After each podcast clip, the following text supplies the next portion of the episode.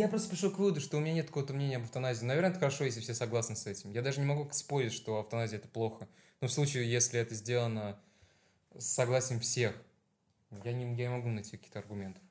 Поэтому я тоже, наверное, за эвтаназию. Блин, насколько это странно звучит вне контекста.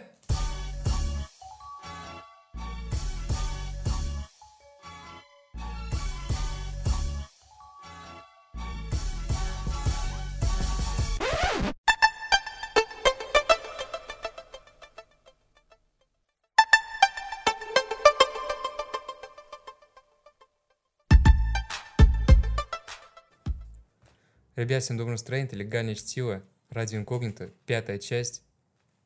Какая пятая? Третья часть, это бардака. Вообще-то четвертая. А вообще-то, вообще-то уже четвертая часть. Действительно, действительно, это правда. Как твоя неделя прошла? Моя неделя прошла... эм, честно говоря, я не помню.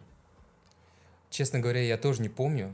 Знаешь что? Эта неделя вообще была абсолютно э, никакущей. Вот главный, Ничего не запомнилось, да. главный знак. Знаешь, какое у меня самое яркое событие на неделе произошло? Это то, что я сходил в пятерочку, и когда мы, я упаковывал товар, я разбил э, кондиционер для белья. И мне... Блин, ну это, кстати, отдельная история. На самом деле здесь есть, есть э, о чем просуждать. В общем, я работаю, и посреди работы решил, типа, блин, прогуляться и сходить в магазин. И когда я иду в магазин, мне что-то было так хреново. Ну, типа, ощущение то, что, знаешь, как будто прогуливаю работу, как будто что-то я это халтурю. Какое-то было плохое настроение.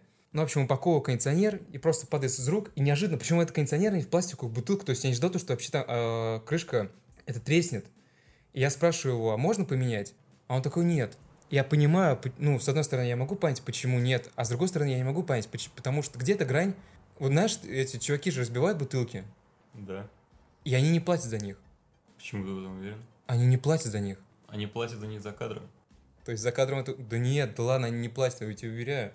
Это все оплачивает магазин. А как же вот эти истории, что у них в ценнике уже есть э, как бы такая э, страховочная сумма, типа от того, от краски, от этих разбитий? Чего? Я слышал такую историю, что уже в цене пробивается такая их страховка о том, чтобы они разбились. Может, ты еще слушал, Чтобы что магазин. под землей живут люди-муравьи? Блин, я реально такую историю слышал, то, что, ну, чуваки не платят, за, я тебе уверяю. Да слушай, мой друг э, разбивал бутылки, ему ничего за это не было. Ему ничего за это не было. А, И твой друг, кстати, работает директором магазина. Э, Да, да, да, да. Ну, менеджером. Правда, другого магазина. И я подумал, где тут грань? Где тут грань? Я, то есть я должен был заплатить за кондиционер, когда люди, которые за прилавком, не платят за кондиционер. И я, наверное, тут подумал только то, что они, наверное, пробили этот товар.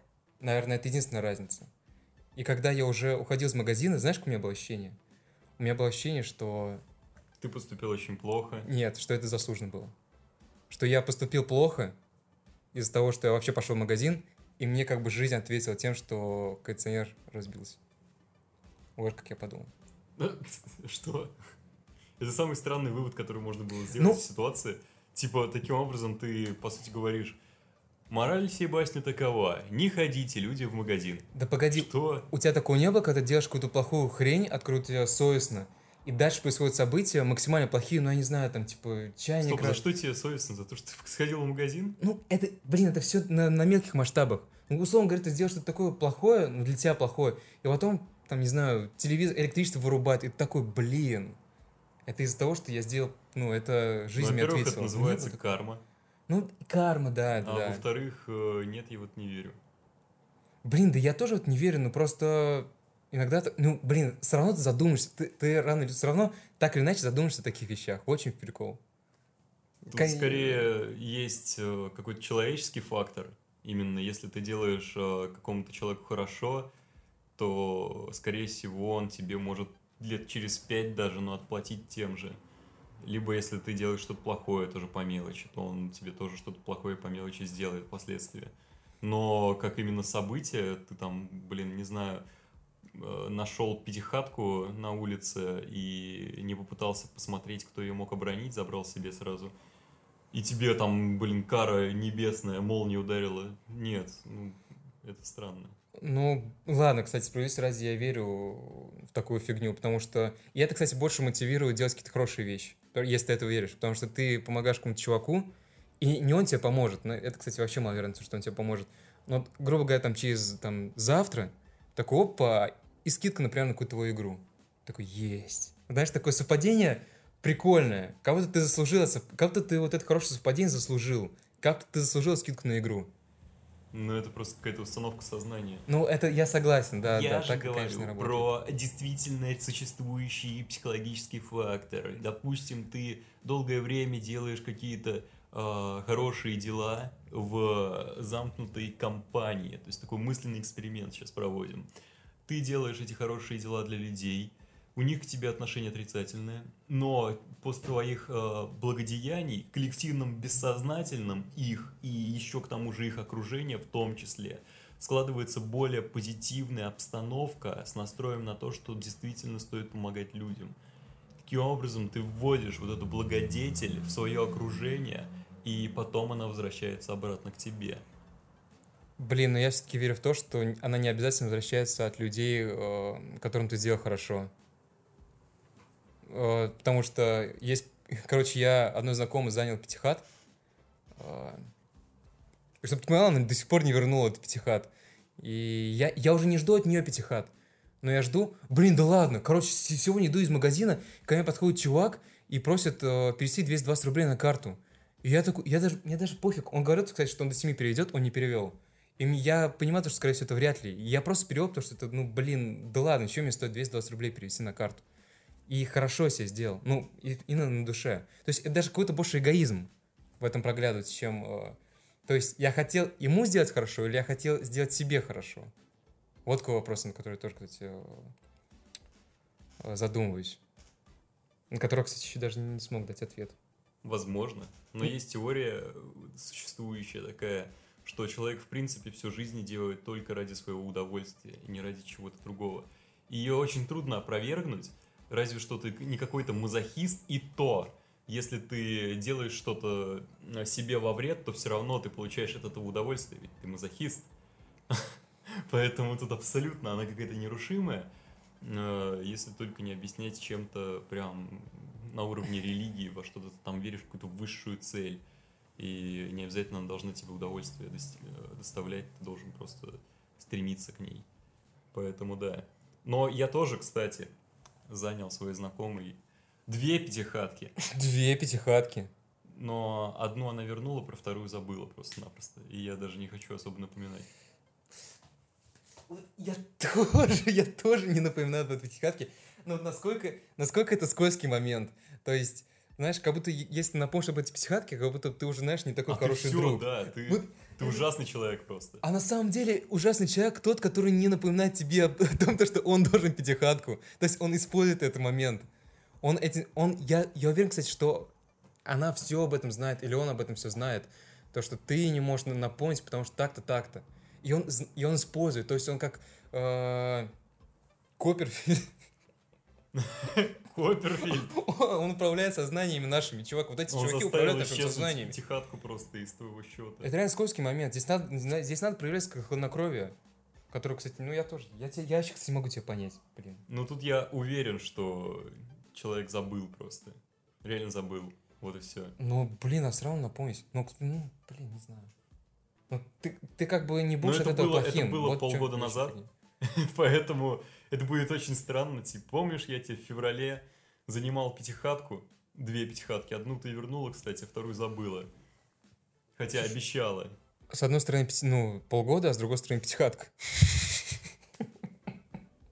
Ну, там трудно вымогать человека, который, блин, э, по сути, живет на 100 рублей под конец месяца каждый раз. Ну, блин, это тоже не оправдание отдавать деньги. То есть не отдавать никому деньги тоже не оправдание. Ну хорошо, хорошо, ладно, на, найму коллекторов, окей. Не, я просто к тому, что это в любом случае занимать деньги и не отдавать их под каким-то предлогом все равно мудацкий поступок. Но при этом, как бы, знаешь, игнорируя. Ну, блин, даже если ты забыл, ну, это же все равно плохо, ну ты типа должен денег об этом другу, товарищу. Как ты можешь про это забыть?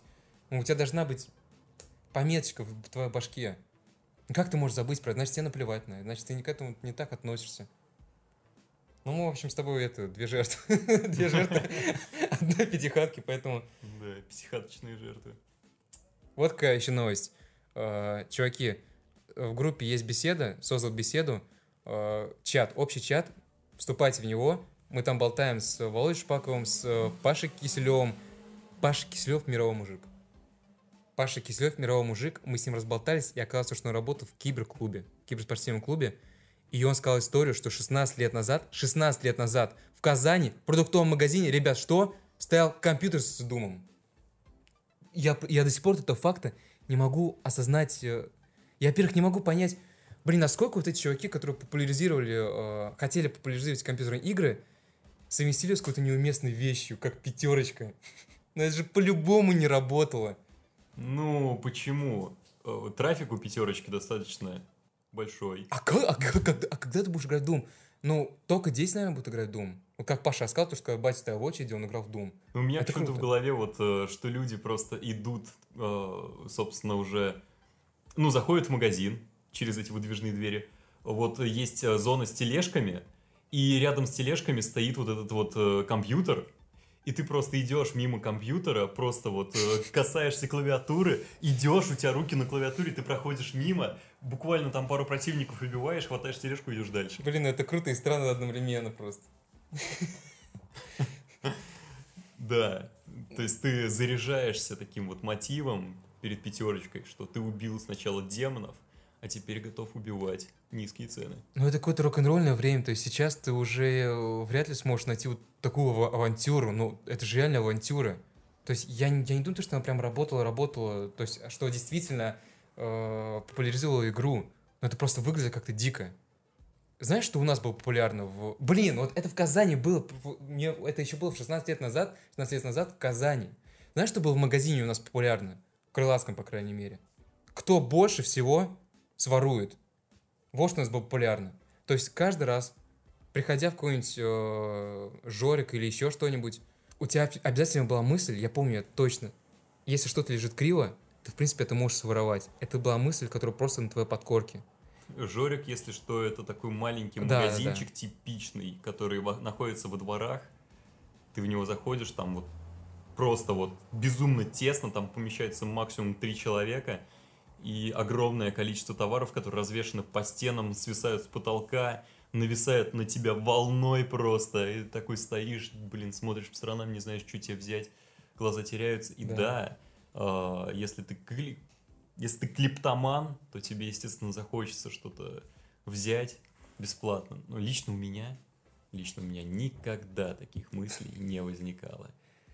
Там даже... Ну, хотя это даже не криптоман, это просто хотелось, наверное, в какую-то выгоду. Даже я не знаю, что ты... Блин, чувак, вот меня поймали на том, я помню, это была последняя, кстати, моя попытка, то я хотел, знаешь, что своровать? Сорвать. Своровать. А, своровать. А, Арбуз? Нет, чувак, это... Ну, во-первых, если, если бы своровал арбуз, это просто мне апл- аплодисменты надо было просто отвешивать. Мне сколько было, лет 7-8? Нет. Сушеные кальмары. Под пиво. Я пиво не пил, Блин. я пиво не пил, чувак. Я просто, мне просто нравились сушеные кальмары без пива. Да мне тоже нравились сушеные кальмары. Сушеные кальмары с водой. Это офигенно. Может, ты, конечно, никогда не пробовал, Я с но- колой пил. Блин, с колой. Ну да, ну типа... В то время, в то время вообще было намного все проще, намного все Не, с водой проще. офигенно, потому что вот эта вот соль, вот этот вот кальмарный вкус, он разводится с водичкой, и вода Мгм. такая приятно соленая становится. Блин. Вода на самом деле это вообще магический э, напиток, потому что действительно с ним абсолютно все смешивается и приумножается во вкусе. Это круто. Ну, я здесь могу только. Пейте воду. Я как амбассадор... В этом, блин, радио инкогнито вот является амбассадором воды. Я все время продвигаю воду. Правда, кстати, последний Калинов родник мне не очень понравился, но стой источник пока топ-1. Это без... э, Как по цене, так по качеству, так и вообще по всему. Ну, в общем, закончится эта история, то, что продавщица обнаружила, взяла за ухо вот так вот и сопроводила прям до самого выхода, и что-то сказала, типа, еще раз и в полицию. И мне было так стыдно. Я прям... Я, я, кстати, был настолько совестливый в то время, что я прям сказал родителям про это. Что, кстати, можно было и не на самом деле говорить. Потому что меня передали в итоге. Как- всегда. Ну что ж, ну что ж. Все вроде, все важные вещи сказаны. Обсуждены, так сказать. Все Можно- важные дела сделаны. Ва- Да? Да. А что значит? Можно переходить? А, можно делать переход, все верно. Можешь сделать переход. Напоминаю, что это легальное чтиво. Марсианские хроники. Четвертый выпуск. Четвертый, не третий, не пятый. Погнали, ребят. Полетели.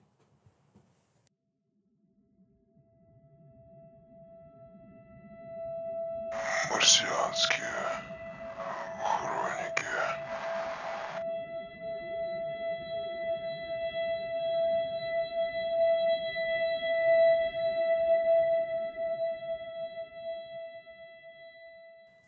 мраке сидел на корточках мужчина.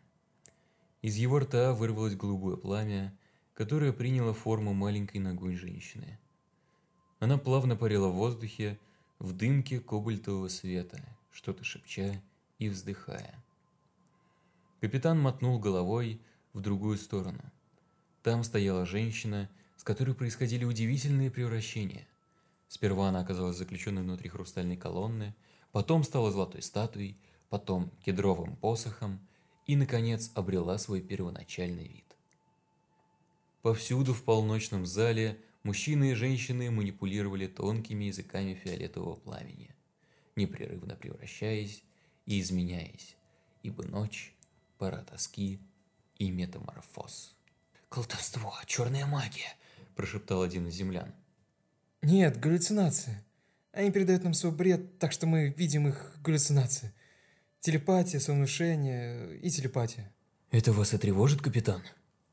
Да, если галлюцинации кажутся нам и не только нам, всем такими реальными, если галлюцинации так убедительны и правдоподобны, неудивительно, что нас приняли за психопатов. Тот мужчина может делать маленьких женщин из голубого пламени, а он, эта женщина, способна превращаться в статую.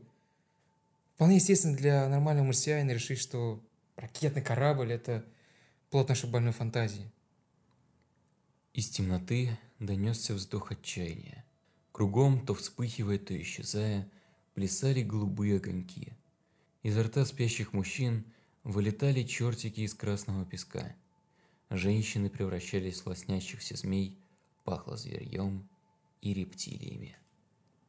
Когда настало утро, все казались нормальными, веселыми и здоровыми. Никаких бесов, никакого пламени. Капитан со своей командой стоял у серебристой двери в надежде, что она откроется. Мистер И появился часа через четыре. Они подозревали, что он не меньше трех часов простоял за дверью, изучая их, прежде чем войти, подозвать их к себе и провести в свой маленький кабинет. Это был добродушный улыбающийся мужчина, если верить его маске, на которой была изображена не одна, а три разные улыбки. Впрочем, голос, звучавший из-под маски, явно принадлежал не столь уж и улыбчивому психиатру. «Ну, что вас беспокоит?» Вы считаете нас сумасшедшими, но это не так. — сказал капитан. «Напротив, я вовсе не считаю вас всех сумасшедшими». Психиатр направил на капитана маленькую указку.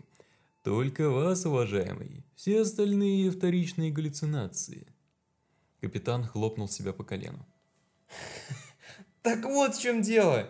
Вот почему мистер И раскатался, когда я спросил, надо моим товарищам тоже подписать бланки. «Да, мистер И рассказал мне об этом». Психиатр хохотнул сквозь извилистую прорезь рта в маске. «Отличная шутка. Так о чем я говорил? А да, вторичные галлюцинации. Ко мне приходят женщины, у которых из ушей лезут змеи. После моего лечения змеи исчезают». Мы с радостью повергнемся лечению. Приступайте. Мистер И был озадачен. Поразительно. Мало кто соглашается на лечение. Дело в том, что оно весьма радикально. Ничего. Валяйте. Лечите. Вы сами убедитесь, что мы все здоровы. Разрешите сперва посмотреть на ваши бумаги. Все ли оформлено для лечения? Он полистал папку. Так, видите ли, случаи, подобные вашему, требуют особых методов. У тех, кого вы видели в доме, более легкая форма. Но когда дело заходит так далеко, как у вас, с первичными, вторичными, слуховыми, обонятельными и вкусовыми галлюцинациями в сочетании с мнимыми, осязательными и оптическими восприятиями, то, будем говорить на чистоту, дело обстоит плохо. мы вынуждены прибегнуть к эвтаназии. Ну что, хватит нам голову морочить. Начинайте, обследуйте нас. Стучите молотком по колену, высушите сердце, заставьте представить, задавайте вопросы. Говорите на здоровье. Капитан говорил с жаром целый час. Психиатр слушал. Невероятно, задумчиво пробормотал он. В жизни не слыхал такого детализированного фантастического бреда. Черт возьми, мы, мы покажем вам наш космический корабль. Взревел капитан. С удовольствием посмотрю. Вы можете показать его здесь, в этой комнате? Конечно. Он в, в вашей картотеке на букву К. Мистер И внимательно посмотрел на картотеку, разочарованно щелкнул языком и неторопливо закрыл ящик. «Зачем вам понадобилось сбивать меня с толку? Тут нет никакого космического корабля». Да разумеется нет, кретин. Я пошутил, а теперь скажите, сумасшедший отряд? Иногда встречаются довольно необычные проявления юмора. Ладно, ведите меня к своей ракете, я хочу посмотреть на нее. Был жаркий полдень, когда они пришли к ракете. Так, психиатр подошел к кораблю и постучал по корпусу. Звон был мягкий, густой. «Можно войти внутрь?» – спросил он с хитрецой. Ходите. Мистер И вошел в корабль и застрял там. Всякое бывало в моей грешной жизни, но такого... Капитан ждал, жуя сигару. Больше всего на свете мне хочется улететь домой и сказать там, чтобы больше не связывались с этим Марсом. Более подозрительных пентиков. Сдается мне, командир, здесь вообще каждый второй ненормальный. Не мудрено, что они такие недоверчивые. Все равно. Мне это все осточертело.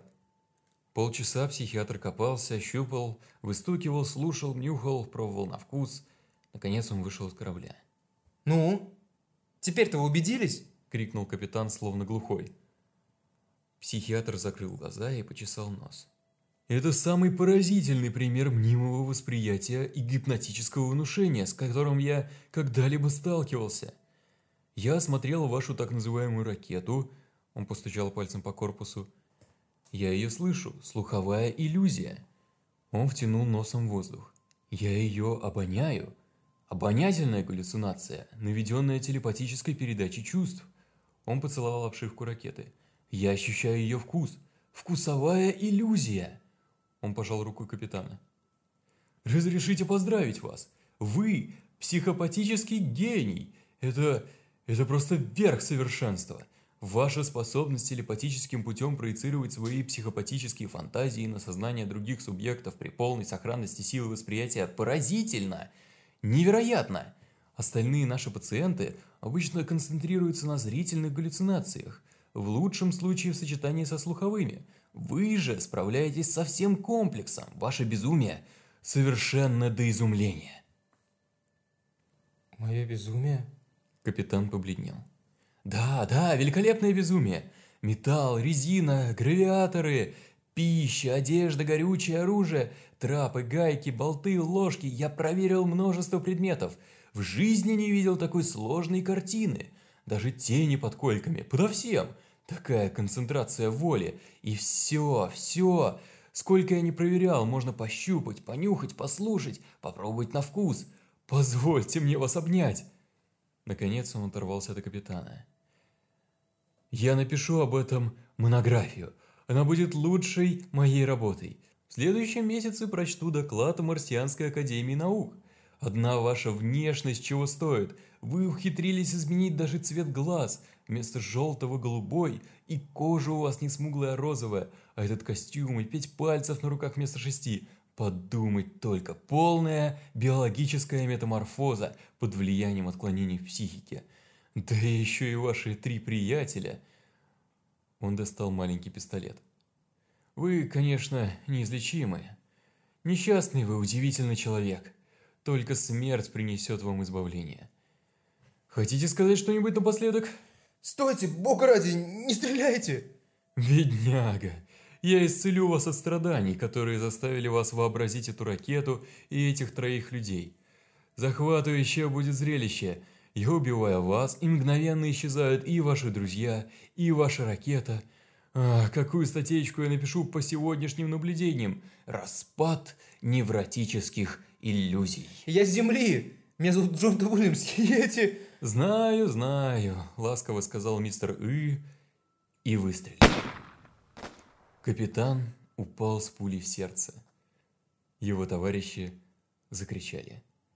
Мистер И вытаращил глаза. «Вы продолжаете существовать? Это бесподобно! Галлюцинации с персистенцией во времени и пространстве!» Он направил на них пистолет. «Ничего, я заставлю вас исчезнуть. Нет! – крикнули космонавты. «Слуховая иллюзия даже после смерти больного», – деловито отметил мистер Уи, убивая одного за другим всех троих. Они неподвижно лежали на песке, нисколько не изменившись.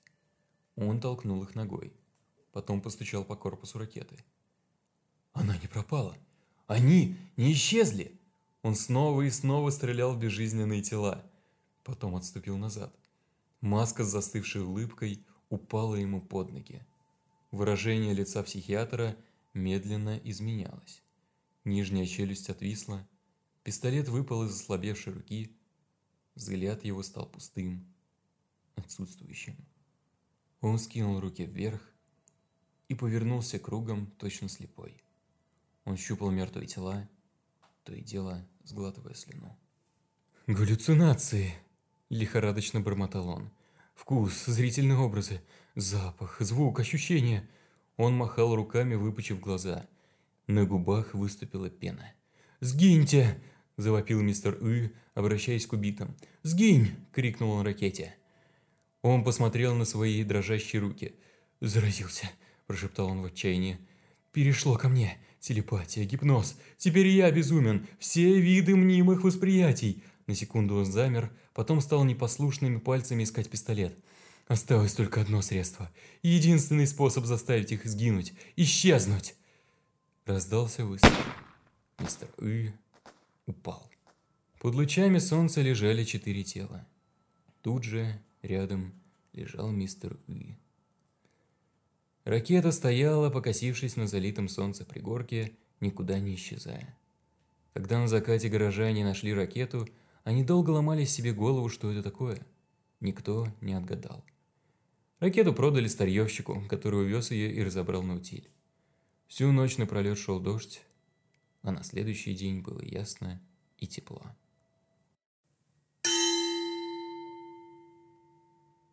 Блин. Ну, это концовка. Ну, флер, какой флер, а какой поворот. Это невероятный поворот на самом деле. Блин, и честно говоря, я сейчас думал, когда он начал перечислять, что типа мы неизлечимы, все дела. Знаешь, что мне больше всего? Это напомнил нашу поликлинику. И я ждал, что он скажет, типа, ну, у вас случай неизлечимый, поэтому, грубо говоря, 3 500, поэтому у вас платные услуги, поэтому 3 500, да, все остальное. Но когда дальше? Да, знаете, у вас хроническое заболевание, да, а вот этот прыщ у вас будет возникать каждый раз, когда вы захотите удалить. И, и поэтому каждый месяц за 5 миллиардов долларов покупайте мазь и мажьте. Да-да, и вот то, что вот это есть корабль, знаете, это все что галлюцинация, это еще хуже, знаешь, он кого-то себе набивает ценник, это еще хуже, все это, вы на сознание других действуете, это еще, это уже 5-600, то есть вот это, знаешь, типичный врачишка из э, нашей городской поликлиники, но все оказалось намного, намного хуже. Да, то есть сначала было, сначала было 1000 рублей, потом полторы, потом три, потом десять тысяч, а потом просто, блин, пуля в лоб. Все. Вот такая цена. Кстати, здесь есть, кстати, хороший вопрос. Мне интересно, мы здесь разделимся или нет? Эвтаназия. Хорошо или плохо? Эвтаназия. Я, в принципе, в любом случае, я просто жду твоего ответа, чтобы взять его противоположный. Интересно, конечно. Если честно, у меня просто нет мнений на этот повод. Считаю, что хорошо. Почему ты считаешь, что хорошо? Ну, зависит от ситуации, конечно же. То есть, э, некоторые считают, что эвтаназия должна быть как э, прямо выбор в любую секунду. То есть, ты даже ничем не болеешь, у тебя всю жизнь хорошо, но вот тебе стало что-то грустно, ты впал в какую-то депрессию, э, и неожиданно такой, блин, наверное, хватит с меня. и идешь, блин, в гребаную поликлинику, подписываешь бумажки, тебе делают эвтаназию, все, на тот свет. Вот это, конечно, неправильно. Это неправильно, потому что человеку нужно оказать помощь, и в итоге это оказывается какое-то такое мимолетное просто наваждение, а потом он уже, допустим, оставшиеся 50 лет будет счастлив вообще, блин, будет смеяться, когда будет вспоминать этот момент. Тогда нет, эвтаназия просто вообще говно. Но... А, она вообще, кстати, работает такая система где-нибудь? Где-нибудь работает в какой-нибудь стране вот так, чтобы ты мог... Блин, почему-то у меня в голове отложилось, что где-то такое есть. Возможно, я ошибаюсь. Но почему-то, почему-то да. Это очень странно. Вот, но если человек там болеет э, какой-то неизлечимой болезнью, он знает то, что он умрет в любом случае, и его родственники знают, что он умрет, и он мучается, реально мучается, то какого черта? Почему а, вообще, на самом деле, почему этот вопрос обычно поднимается? Потому что даже в тех странах, где эвтаназия а, позволима, обычно нужно, чтобы родственники в том числе согласились на нее. Потому что человек э, в агонии, ну, естественно, он не может таких здравых прям решений принимать, что он точно прям этого хочет. Ему хочется этого, потому что он, ну, ему больно. А, поэтому это решение считается нерациональным и не полностью в здравом уме, и нужно, чтобы родственники тоже подтвердили его решение. И поэтому иногда, блин, родственники поступают просто как последние мудилы, потому что человек хочет умереть, но ему очень плохо, все, они не хотят его отпускать. Понятное дело, что это родственные связи и так далее и тому подобное, но это выглядит так, как будто они держат, блин, умирающую мартышку в клетке, за которой им просто хочется наблюдать, Это палка о двух концах. вспоминая Мы, светлые деньки. мы можем сейчас со стороны этих людей критиковать, но если, не дай бог, мы окажемся в такой же ситуации, то хрен знает на самом деле. Подписать хладнокровный договор о том, чтобы была проведена эвтаназия, я думаю, что Мне кажется, это нужно позволять только в том случае, если есть заключение врача, в котором написано, что все, это последняя стадия, это неизлечимо, прям сто процентов. э, Тогда да, смысла нет. Если человек безумно просто мучается, то не, не нужно. Еще в аду помучается за свои грехи, так сказать. На земле хотя бы. Просто, по-моему, даже не, вс- не всегда сам больной подписывает договор об эвтаназии. По-моему, кстати, это обходится. То есть в основном родные участвуют в э, Я этом про это решении. говорю, да. Нет, я просто еще говорил про то, что типа и больной подписывает, и должны обязательно родные подписать. Ну да. Не всегда больной участвует в этом. По-моему, как я знаю, не всегда... Может быть, в зависимости от состояния, по-моему, не всегда его спрашивают. Наверное, типа, если он в коме находится, Но если в коме, то да, подписать бумаги, от- отключить от э, аппарата жизнеобеспечения. Ну, это, блин, постоянно во всех фильмах и сериалах, в котором фигурирует кома, обязательно есть вот эта вот дилемма. Блин, он 30 лет находится в коме, хочу ли я его отключать или нет. И потом, когда они, блин, ладно, прошло уже 80 лет, хорошо, ладно, все, я его отключаю. И в последнюю секунду, когда они уже выдергивают розетку, он такой, типа, я очнулся. И они такие, бля, надо было раньше его отрубать. Вообще, Он чё, все это кстати, время троллил. кстати, никто не задумался о том, что чувак 30 лет в коме. Кто будет держать 30 лет в коме чувака? Ну, прикинь, кто занимает место в палате 30 лет. Ну, То есть это же, ну, блин, да, хорошо, но да? просто, просто все все время думают в таких ситуациях. Блин, будет так круто, если начнется через 30 лет, и потом посмотрит вокруг и такой, «О, а где Битлз? А где Цой? Ой, а что, а что, откуда вот сенсорные телефоны? Блин, какая у него будет реакция? Надо на камеру снять, и потом в интернет выложить столько просмотров. Ну, блин, Это как заключенный уходит спустя 20 лет. Мне кажется, это одна из таких глубинных причин в сознании людей, когда они ставят перед собой дилемму, отключать человека или нет. Потому что есть шанс, что, блин, Им просто А вдруг он жив? любопытно. блин, Ну, это, это мне да. кажется, даже не любопытно. Нет, я имею в виду, нет, я имею в виду относительно того, какая у него будет реакция, если он реально начнется. Да мне кажется, кстати, врачи так реально не думают. Типа, блин, вот бы посмотреть через 30 лет реально его реакцию. Так думают все, Мне абсолютно кажется, все. Мне кажется, типа, вообще пофиг. Мне кажется, у них есть деление, типа, а если отключить, а если он на самом деле будет жив? То есть, Но а это- если, грубо говоря, он на следующий день проснется? Это приоритетно. Прям на следующий да. день проснется. Это на поверхности лежит такой, такой вопрос. Да, поэтому и держат в основном. Ну, к тому же иногда действительно существует какая-то вероятность всегда э, по каким-то заключениям врачей, что он может все-таки очнуться. А есть заключения, когда у него вообще шансов нет, их все равно держат. А Интересно, а сколько реально держит? Но это по-любому, это уже не э, стопудово не госистория, это уже Ну, платят. вот как в Докторе Хаусе, вот этот вот. Ну, не хочу ничего спойлерить, но там был очень-очень, наверное, самый грустный момент в сериале с э, аппаратом жизнеобеспечения, когда нужно было решать. Там без вариантов было. Мне вообще интересно, возможно ли такой в жизни, но кто смотрел, тот может понять. А сколько, интересно, у нас э, в больницах готовы за свой счет держать э, чувака на аппарате искусственного обеспечения? Ты не знаешь этого? Мне Именно кажется, что... бесплатно Именно без... Да, да, именно по бесплатно. медицинской страховке, блин. Честно говоря, я вообще в этом не разбираюсь, я даже не уверен, Не существует ли какой-то срок у медицинской страховки. Наверное, не, наверное, блин, это было бы странно. Пока ты, наверное, гражданин э, своей страны, у тебя все равно э, будет эта страховка. Ну, у тебя есть обязательно медицинское страхование, от которого ты платишь налоги. Это же не как... Блин, я не знаю, как в Америке. Но это, это, это на самом деле вопрос. Являешься ли ты гражданином своей страны, если ты в коме? Ты же не Да, вносишь конечно. никакой вклад э, в общество. По сути, ты просто валяешься, как мешок мяса. Ну, Особенно если врач уже поставил заключение, что ты больше никогда не очнешься. Блин, Можно ли считать тебя, а, в принципе, гражданином страны? И, блин, по-моему, даже в некоторых сериалах и фильмах, опять же, это отображалось уже, и там действительно просто люди приходили и такие говорили, блин, ну, по заключению врача он никогда не очнется, поэтому медстраховку мы аннулируем и отключаем ее от аппарата. Ну, зачем ему занимать место? Ну, то есть, э, я помню, что такое точно где-то было. Мне кажется, по обязательной страховке там, типа, он месяц будет, грубо говоря, на гособеспечении, но потом все уже, да, пойдет.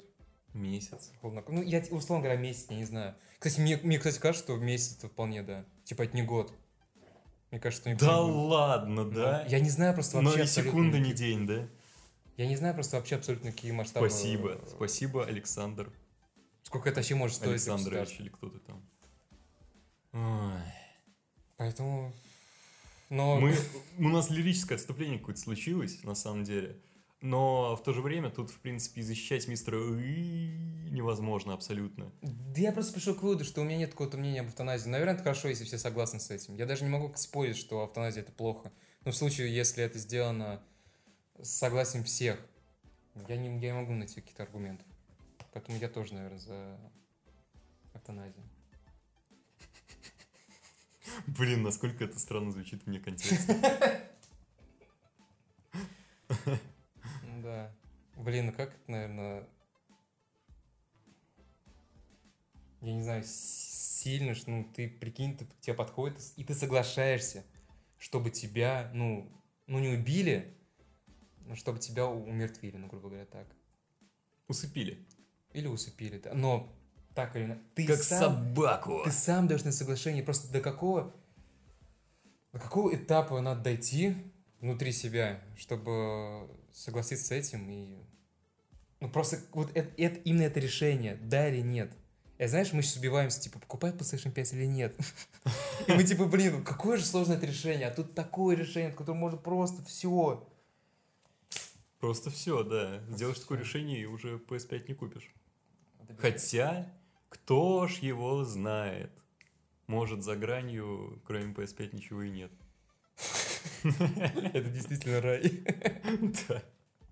А может, там вообще PS6? А что думаешь, что в аду получ- получается Xbox? Да-да-да, самый первый. Фатка. Еще к тому же. Ну, кстати, хрен знает, особенно для этих, знаешь, ностальгирующих чуваков, может быть, это. Xbox, и у него еще к тому же красное кольцо смерти. То есть его даже включить нельзя. Всегда, да, когда включаешь. Да, да, ну, да.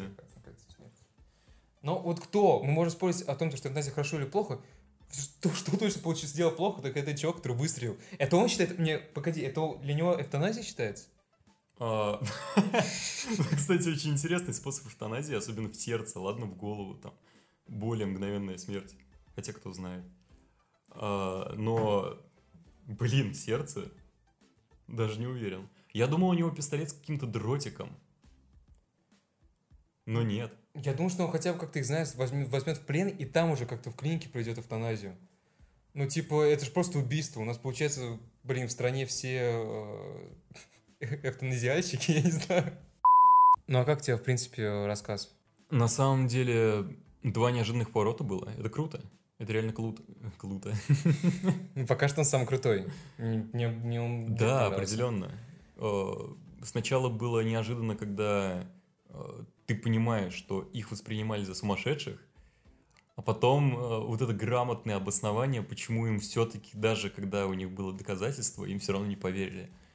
И в итоге, блин, ну то, что он, конечно, в конце застрелился, это уже, мне кажется, даже в каком-то смысле, может, излишне, но это справедливый конец. Э, Это справедливый конец для этого персонажа. Но для меня круто смотреть с точки зрения читателя, как до того момента, как они стали сумасшедшими, как мы строили теории, почему они так реагируют. То Да, есть да, у нас да. было 100, э, 100 вариантов почему.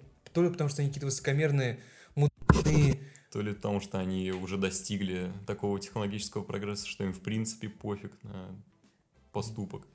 Да, да, и когда... И, и это вариант, кстати, то, что они сумасшедшие, вообще не рассматривался. То есть это действительно был неожиданный поворот. Да.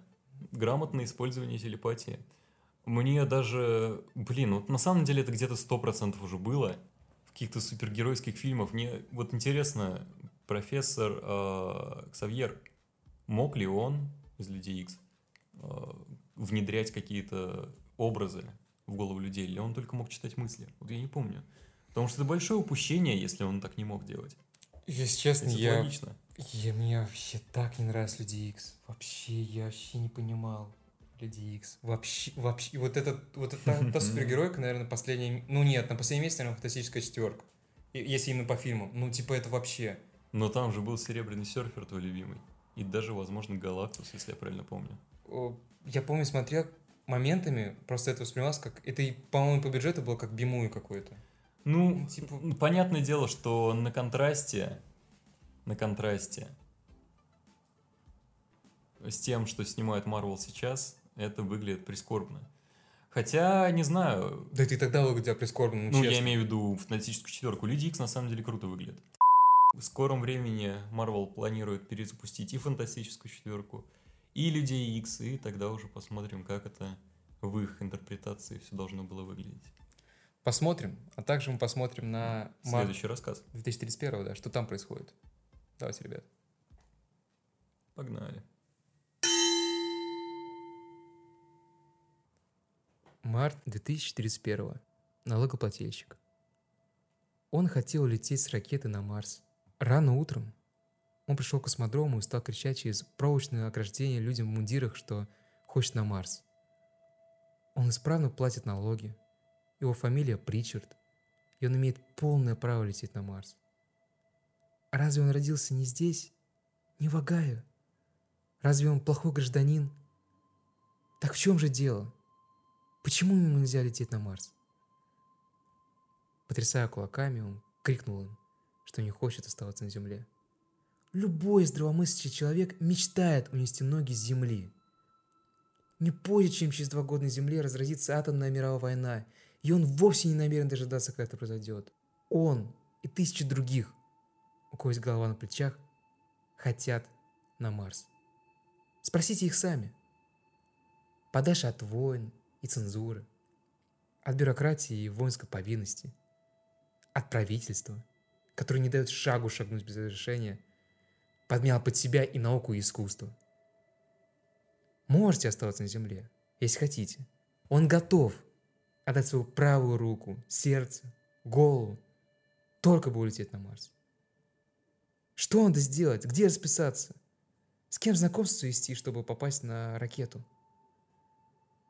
Они только смеялись в ответ из-за проволочного забора. И вовсе ему не хочется на Марс, говорили они. Разве он не знает, что первая и вторая экспедиции пропали, канули в небытие, что их участники, вернее всего, погибли? Но это же еще надо доказать. Никто не знает этого точно, кричал он, вцепившись в проволоку. А может быть, там мощные реки и кисельные берега. Может быть, капитан Йорк и капитан Уильямс просто не желают возвращаться. Ну так как? Откроет ему ворота, пустят в ракету третьей экспедиции, или ему придется вламываться силой. Они посоветовали ему заткнуться. Он увидел, как космонавты идут к ракете. Подождите меня! Закричал он. Не оставляйте меня в этом ужасном мире! Я хочу улететь отсюда, скоро начнется атомная война! Не оставляйте меня на земле! Они силой оттащили от ограды. Они захлопнули дверцу полицейской машины и увезли его в этот утренний час. А он прильнул к заднему окошку и за мгновение перед тем, как в облаке сиреневого воя машина перемахнула через бугор, увидел покровое пламя и услышал могучий гул. Я ощутил мощное сотрясение. Эта серебристая ракета взмыла ввысь, оставив его на ничем не примечательной планете Земля. В это ничем не примечательное утро заурядного понедельника.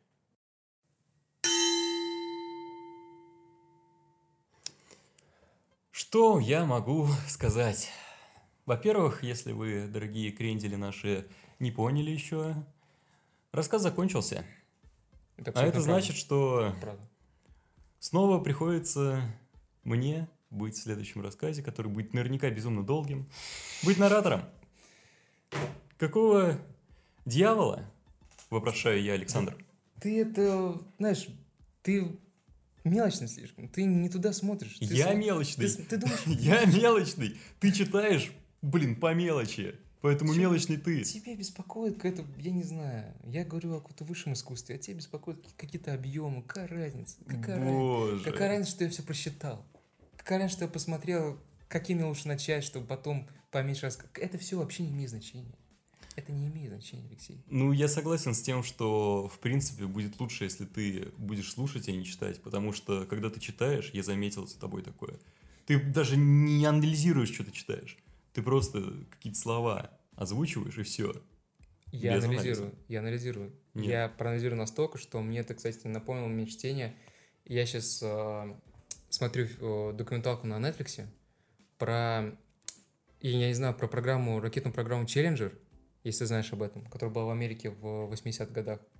Когда они запускали, э, в качестве компании НАСА решила запустить вообще ни- никак не причастных э, к космонавтике людей на ракету, чтобы тем самым доказать, что обычные люди могут попасть в космос. Самые обычные люди. Случилась трагедия, и ракета просто рвалась, к сожалению. Оу. Ну, просто люди, да, погибли, и Но они приняли челлендж. они... Там были Видимо, учителя. в этом и был прикол. Да, да, я Зашибись. смотрю... Я документалка как рассказывает о том, как, собственно, трагедия случилась. Поэтому так вот. Ну, вот так. Вот я просто вспомнил к тому, что, типа, все стремятся в космос, все стремятся в космос, а никто не знает, что обратная сторона, какая в этой истории есть. Да, хотя нам до сих пор не рассказали, что случилось с первой экспедицией. Э, Натаниэль Йорк и его команда. Но вот этот вот главный герой конкретно этого рассказа, мистер Причард, если быть точным, ну, скорее всего, он просто какой-то безумец, который был помешан на том, чтобы улететь в космос. Я знаю, что хочу сказать, что мне это напомнило еще... Мне это напомнило волонтерскую программу, э, то, что сейчас, я не знаю, она действует, кстати, до сих пор, что все могут сейчас записаться на Марс, по-моему, уже нет. В каком году, кстати, планировали залететь, э, полететь на Марс? В 30-м. А, в 30-м? Да. Мне, почему-то даже покажется, что в 21-м. Нет, в 21-м должны были испытания начаться. Но, в принципе, они уже происходят как раз-таки. Даже недавно как раз-таки ракета Илона Маска успешно взлетела, при этом не взорвавшись. Прилетела, я не помню, сколько километров, но она, в общем, э, успешно села обратно. То есть ее можно повторно использовать. Ну, это круто, что ракеты уже не взрываются, ну, слава богу. Прошло сколько? Прошло 40 лет уже, чтобы ракеты не взорвались. Да, еще бы телефоны сенсорные не взорвались, было бы еще лучше. Это, вот о чем я говорю, это опять подтверждает мою теорию баланса. Что где-то прибыло, Прибыло, где-то А убыло. где, где было обязательно взрываться, обязательно что-то должно. То есть, блин, чувак, это реально, если ракет не будет взрываться, это плохой знак, потому что мы тогда нас ждать взрыва где-то в другом месте. То есть, получается, Реально твоя вот эта теория сейчас звучит типа а, где-то взлетела, а где-то ёбнула. Да! Ну, рано или поздно так и сделать. Потому что смотри, мне кажется, количество. Я, кстати, надо посчитать. Мощность взрыва э, от ракеты, она равноценна суммарной мощности всех э, сенсорных теле- телефонов, которые взорвались. Прикинь, реально будет. Прикинь? Чё, блин, если вы верите в всякую такую хуйню, как карма, как судьба, то, сука, поверьте в теорию баланса. Вы чё, у меня, у меня так смотрится, как будто, блин, псих больной. Да, ты всех больной, если думаешь, что на тебя сейчас смотрят. Какого На черта? меня смотрит другой псих больной. Я на тебя даже не смотрел, я смотрел на, блин, вентилятор, потому что жарко. И хочется его включить, но нельзя. Потому что будет громко неприятно. Вот это реально двойной стандарт, который меня раздражает в этом мире. Блин, теория баланса, что за бред, что за бред? А вот то, что, блин, карма какая-то есть сучья, которая... там Есть инь-янь, тебе недостаточно? Инь-янь, какие-то противоречия, противоречия, противоположности. Я тоже в эту всю фигню... э, Я не знаю, кстати, я не верю, я не верю. Но я в теорию баланса верю, потому что реально подтверждается херня. Итак, у нас был в гостях директор РНТВ. Собственно, едем дальше. Следующий у нас рассказ, который называется «Апрель 2031».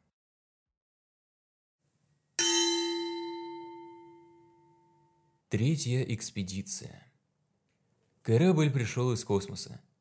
Позади остались звезды, умопомрачительные скорости, сверкающее движение и немые космические бездны. Корабль был новый. В нем жило пламя, в его металлических ячейках сидели люди, в строгом беззвучии летел он, дыша теплом, извергая огонь. 17 человек было в его отсеках, включая командира. Толпа на космодроме, вагая, кричала, махала руками, подняв их к солнцу, и ракета расцвела гигантскими лепестками многокрасочного пламени и устремилась в космос. Началась третья экспедиция на Марс. Теперь корабль с железной точностью тормозил в верхних слоях марсианской атмосферы. Он был по-прежнему воплощением красоты и мощи. Сквозь черные пучины космоса он скользил подобно призрачному морскому чудовищу. Он промчался мимо старушки Луны и ринулся в пустоты, пронзая их одну за другой. Людей в его чреве бросало, швыряло, колотило, все они по очереди переболели. Один из них умер, зато теперь оставшиеся шестнадцать, прильнув к толстым стеклам иллюминаторов, расширенными глазами глядели, как внизу под ними стремительно вращается и вырастает Марс. Марс. Воскликнул штурман Люстик. «Старина Марс!»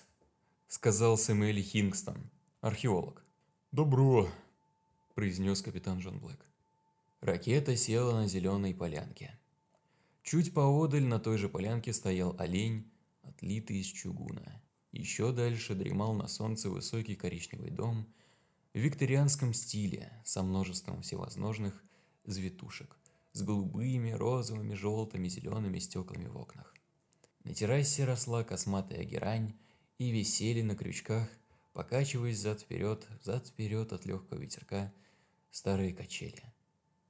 Башенка с ромбическими хрустальными стеклами и конической крышей венчала дом. Через широкое окно в первом этаже можно было разглядеть пюпитр с нотами под заглавием «Прекрасный Агая». Вокруг ракеты на все стороны раскинулся городок, зеленый и недвижный, в сиянии марсианской весны. Стояли дома, белые и из красного кирпича, стояли, клонясь от ветра, высокие клены и могучие вязы и каштаны. Стояли колокольни с безмолвными золотистыми колоколами. Все это космонавты увидели в иллюминаторы. Потом они посмотрели друг на друга и снова выглянули в иллюминаторы. И каждый ухватился за локоть соседа с таким видом, точно им вдруг стало трудно дышать. Лица их побледнели. Черт меня побери. Прошептал Люстик, потирая лицо онемевшими пальцами. Чтоб мне провалиться. «Этого просто не может быть!» Сказал Сэмюэль Хингстон. Господи! Произнес командир Джон Блэк. Химик доложил из своей рубки. Капитан, атмосфера разряжена. На кислород достаточно. Опасности никакой. Значит, выходим? Спросил Люстик. Отставить, сказал капитан Джон Блэк. Надо еще разобраться, что это такое. Это? Маленький городок, капитан. Воздух хоть и разреженный, но дышать можно. Маленький городок, похожий на земные города, добавил археолог Хингстон. Невообразимо. Этого просто не может быть. И все же вот он, перед нами. Капитан Джон Блэк рассеянно глянул на него. Как по-вашему, Хингстон, может цивилизация на двух различных планетах развиваться одинаковыми темпами и в одном направлении? По-моему, это маловероятно, капитан.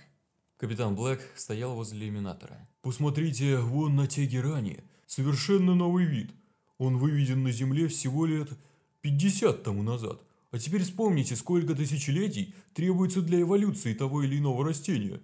И заодно скажите мне, логично ли это, чтобы у марсиан были, во-первых, именно такие оконные рамы, во-вторых, башенки, в-третьих, качели на террасе, в-четвертых, инструмент, который похож на пианино, и, скорее всего, и есть не что иное, как пианино. И, в-пятых, поглядите внимательно в телескоп. Вот так. Логично ли, чтобы марсианский композитор назвал свое произведение не как-нибудь иначе, а именно «Прекрасная Гая»? Ведь это может означать только одно – на Марсе есть река Гая. Капитан Уильямс, ну конечно же! Вскричал Хингстон. Что? Капитан Уильямс и его тройка.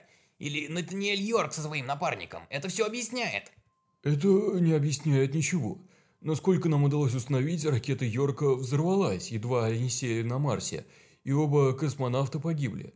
Что до Уильямса и его тройки, то их корабль взорвался на второй день после прибытия.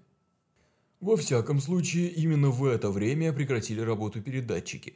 Будь они живы, они попытались бы связаться с нами, не говоря уже о том, что со временем экспедиции Йорка прошел всего один год, а экипаж капитана Уильямса прилетел сюда в августе. Допустим даже, что они живы. Возможно ли хотя бы с помощью самых искусных марсиан за такое короткое время выстроить целый город, и чтобы он выглядел таким старым? Вы посмотрите как следует, ведь этому городу самое малое – 70 лет. Взгляните на перильные тумбы крыльца, взгляните на деревья, вековые клены. Нет, ни Йорк, ни Уильямс тут ни при чем. Тут что-то другое. Не по душе мне это. И пока я не узнаю, в чем дело, не выйду из корабля. Да к тому же, Добавил Люстик. Уильямс и его люди и Йорк садились на той стороне Марса. Мы сознательно выбрали эту сторону. Вот именно. На тот случай, если Йорка и Уильямса убило враждебное марсианское племя, нам было приказано сесть в другом полушарии, чтобы катастрофа не повторилась. Так что мы находимся в краю, которого, насколько нам известно, ни Уильямс, ни Йорк и в глаза не видали. Черт возьми, сказал Хингстон. Я все-таки пойду в этот город с вашего разрешения, капитан. Ведь может оказаться, что на всех планетах нашей Солнечной системы мышление и цивилизации развивались сходными путями. Кто знает, возможно, мы стоим на пороге величайшего психологического и философского открытия нашей эпохи. «Я предпочел бы обождать немного», — сказал капитан Джон Блэк. Командир, э, может быть, перед нами явление, которое впервые докажет существование Бога? «Верующих достаточно и без таких доказательств, мистер Хингстон». Да, и я отношусь к ним, капитан. Но совершенно ясно, такой город просто не мог появиться без вмешательства божественного провидения. Все эти мелочи, детали... Во мне сейчас такая борьба чувств, не знаю, смеяться мне или плакать. Тогда воздержитесь и от того, и от другого, пока мы не выясним, с чем столкнулись. С чем столкнулись? Вмешался Люстик. Да ни с чем. Обыкновенный, славный, тихий, зеленый городок.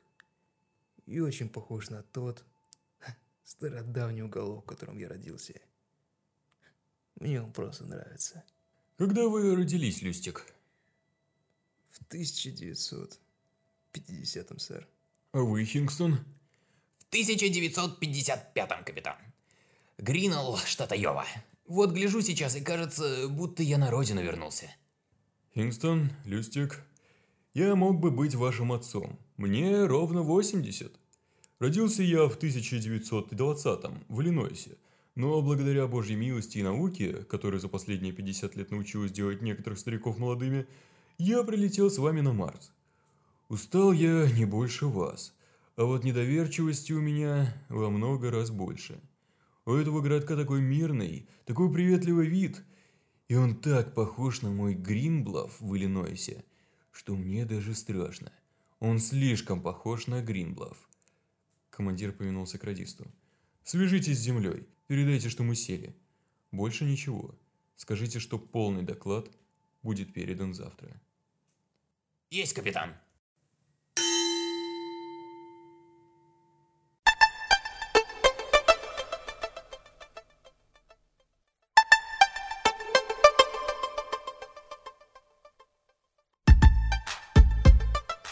Ну что, как тебе? Мне безумно интересно, на самом деле. Э, И не хочется заканчивать. Но я чувствую, что время подходит к концу, и воздух в этой комнате заканчивается. Да, наговорили достаточно. Окна закрыты, вентиляторы выключены, двери закрыты, все закрыто. И поэтому мы ограничены не временем, не желанием, не сонливостью, а именно воздухом. Oxygen not included. Мы просто задыхаемся, все. все, все говорит нам о том, что пора бы уже и честь, так сказать, знать. Но у меня, меня сам, я, честно сказать, сам э, впечатлен этим рассказом. По, по Да. крайней мере, началом. То есть компашка такая собралась. Компашка собралась интересная, и Дрёная. более того, мне вообще в принципе нравится, что неожиданно все начинает разгоняться. То есть первые рассказы, они были больше вот именно про Марс, какие-то описательные приемы затяжные. И ты это читаешь, и очень сложно вникнуть. И поэтому Мгм. нужно себя пересилить. Но сейчас все идет очень плавно, очень здорово, очень интересно, и хочется продолжать без остановки. А, да, и когда ты уже вошел в этот мир, когда ты вошел уже в этот мир, тебе он кажется уже чем-то обыкновенным. Да, хотя теперь э, мы не успели войти в ту часть планеты, как нас уже перемещают на другую. И тут что-то происходит другое, как будто бы... Есть такое впечатление, что это не совпадение, что городок так сильно похож на тот, в котором вырос капитан Блэк. Возможно, тут настолько сильные телепатические связи, что они на расстоянии транслируются от жителей Марса уже в головы землян, и они видят все в форме своих земных городов. Но это пока теория.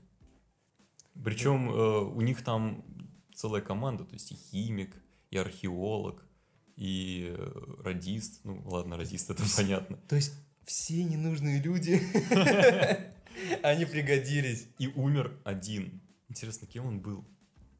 Вот кто мог умереть? Вот насколько... Вот самое абсурдное, кто мог умереть. Пилот, я думаю. Какой-нибудь блогер полетел. Нет, я думаю, это был пилот, э, который отвечал за то, чтобы корабль обратно с Марса взлетел и улетел на Землю. Не, я думал, Вот это что- было бы иронично. Я думал, что реально какой-то блогер, знаешь, типа, это, э, зафиксируйте полет на Марс, какой-нибудь тикток сниму, это вот, вот, вот этот чувак, который вообще, типа, не был вообще физически готов никак, и, типа, Нет, это скорее всего, э, короче, проводили розыгрыш ВКонтакте, знаешь, какой-то группе просто там э, SpaceX, беседа ВКонтакте, типа перешли, сделали пост на свою стену, э, и мы разыграем один билет на Марс, и чувак выиграл этот билет, ну и умер, короче, в полете. Блин, кстати, мне что-то кажется, что когда мы будем старичками, такое будет происходить. Что-то мне кажется, так и будет. Ну, хотя, кстати, реально, вот это тоже философский вопрос, старичками-то мы застанем. Нет, планирую дожить до э, 54 лет, по-моему. Точно не помню. 54. Да. Я не знаю, но мне бы хотелось бы посмотреть на... Когда Марс станет таким, знаешь, обыденным. Ну, типа как... э, Обыденным. Ну, как типа Москва, Владивосток. Типа такой, ой, и такой, «Ебать, опять 7 дней на ракете, это, господи, на Марс. Ну, ну, что мы там не видели, ну, что мы там не видели, а? И там эти, типа, блин, приезжаешь. Да, это знаешь, как уже чисто вот, э, когда едешь по ветке метро и знаешь, что вот между этими двумя станциями будет расстояние просто очень долго. семь 7-11 минут, да. И, блин, такой, ну опять, блин. И вот на таком уровне неинтересно, Че прикольно, типа, знаешь, когда человечество дойдет до такого. типа, путевка реально на Марс. На две недельки на Марс гонять, а? Блин, э, вспомнил, есть, короче, группа ВКонтакте, небольшая реклама, называется Кибердианск. А, комикс? Да, комиксы про антиутопический российский киберпанк. И там тоже был вот последний комикс самый а, про чуваков, которые работали какой-то нереально опасной просто станции. И один чувак такой просто встает, говорит, блин, вспомнил, мне же нужно сделать вот эту важную вещь, а то как в прошлом месяце оштрафуют и будет максимально хреново. И он там надевает костюм такой защитный, э, проходит огромное количество испытаний, там рискует э, жизнью, э, врывается в логово каких-то инопланетных тварей. И, короче, оказывается, что он просто пришел туда, чтобы снять показания с счетчиков. Ну, это действительно другая жизнь. Действительно другая жизнь. Может быть, для нее это обыденностью. Ты понимаешь, что рано или поздно все самые экстремальные вещи э, становятся рутинными. Вот мы там удивляемся, типа, как э, пилот вообще самолета может проводить вообще рейсы, как, ну, у него ответственность э, ну, людьми какая огромная. Он может, по сути, умереть. Ну, там действительно, а для него это что? Он, де- он же делит ее 50 на 50 со вторым пилотом. Но ты хоть ты дели, дели ее 10 Одна на 10. ответственность на двоих. Да, да все равно это стрём огромный, но задаем этот вопрос, типа, стрёмно ли вам? И он скажет, bullshit, son. Мне кажется, так он не скажет. Но это если задать Я бы с таким пилотом не полетел. Просто, блин, когда самолет взлетает, вместо того, чтобы, блин, капитан объявил себя, просто проигрывается такая музычка. Bullshit, son.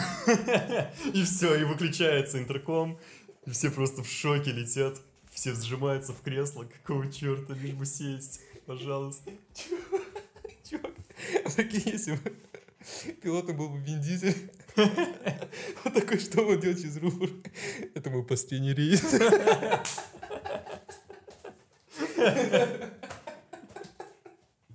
Последний рейс. Блин, насколько было стрёмно. Нет, Вин Дизель точно не надо. Да. Ну а что тебе еще есть сказать напоследок? Напоследочек. Ну, Напоследочек. Напоследочечку. ну да, нако- на- наконец нашел крайний выпуск, как любит говорить, крайний выпуск. Крайний выпуск. Крайний выпуск. Почему крайний-то? А потому что не последний. Чего? То есть, по-твоему, а, если вот ты подходишь к краю пропасти, делаешь шаг, ты будешь еще висеть в воздухе, как в мультиках? Потому Нет. что край это не последний. Это значит, что этот чувак сделал крайность.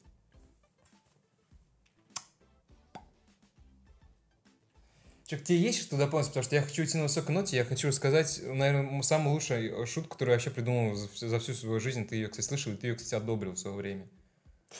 А, нет, честно говоря, мне добавить нечего. Я прогоняю в голове все возможные 13 миллиардов а, своих историй, но ни одна не подходит к данному контексту. Поэтому нет. Валяй. Если бы русские делали бы адаптацию мультсериала «Любовь, смерть и роботы», как звучало бы название этого сериала? А. Кости, мясо и сало.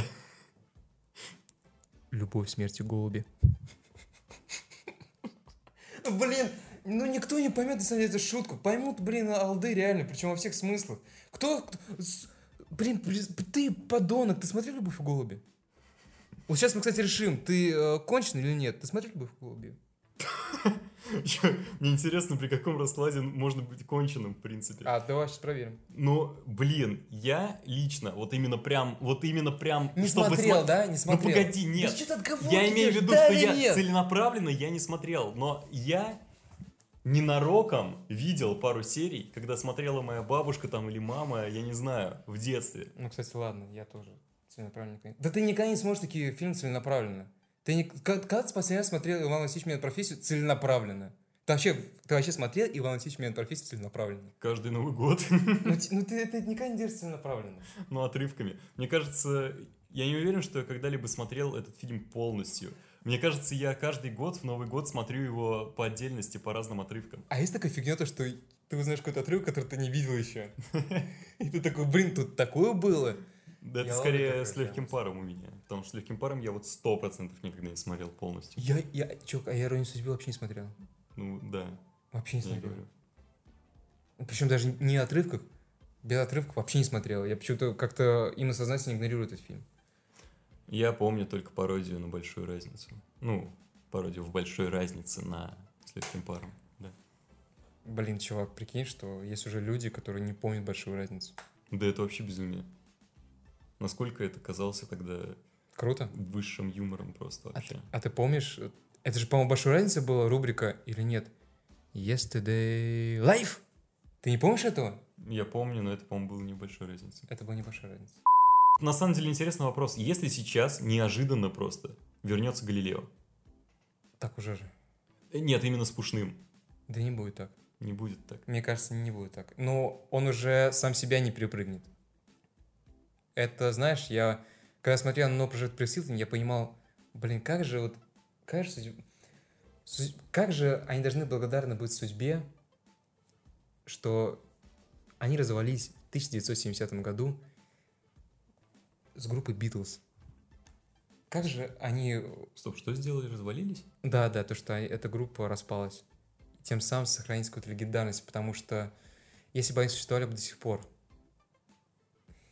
уже было бы, наверное, не то. А ты вообще можешь про что-то говорить, кроме Битлз? Да потому что Битлз настолько, блин, всепоглощающая группа, что я любую тему можно приплести вообще к Битлз. Я тебе уверяю, серьезно. А, пока что она поглотила только твой мозг.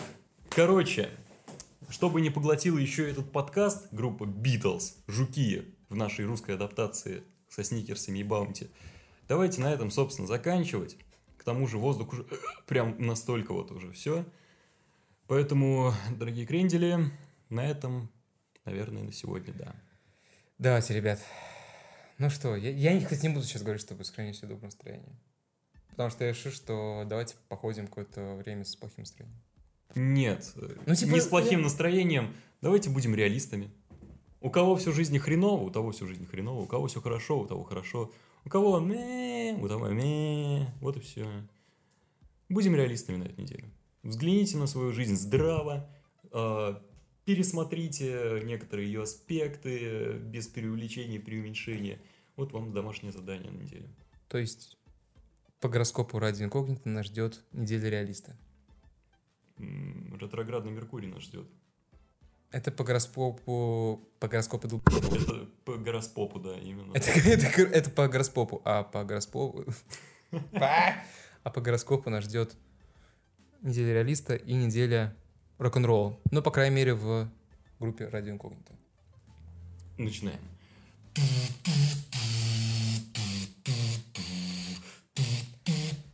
Ребят, вырубаем, вырубаю, вырубаю, вырубаю, вырубаю. Спасибо, потом скажете. Спасибо, потом скажете. Ребят, всего хорошего настроения, всего хорошего. Пока, до свидания.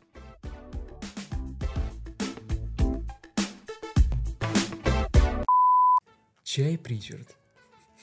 Ну, я должен был так пошутить, я должен был так пошутить. Ну, все, все, хорошо, давайте, давайте опустим эту шутку. Все, все, проходим дальше. Марс. Это Люстик, чувак. Да, Почему он такой эпичный, типа? я подумал, что да, он будет эпичный чувак. Марс. Да, да, да. Совсем, что ли, охренел? К Да. тому же он воскликнул. А он так воскликнул. Вот так он воскликнул. Чувак, никто эпичный, не типа Марс. Да ни хрена. Не, Вот чувак, он эпичность. Он сама эпичность.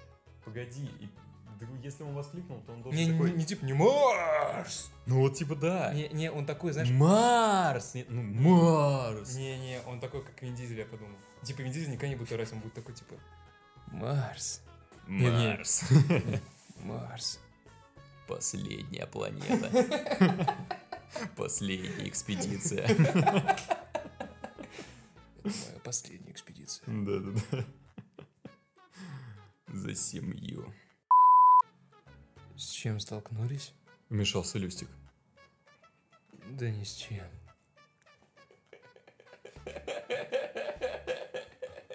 Слишком БДС. С чем столкнулись? Да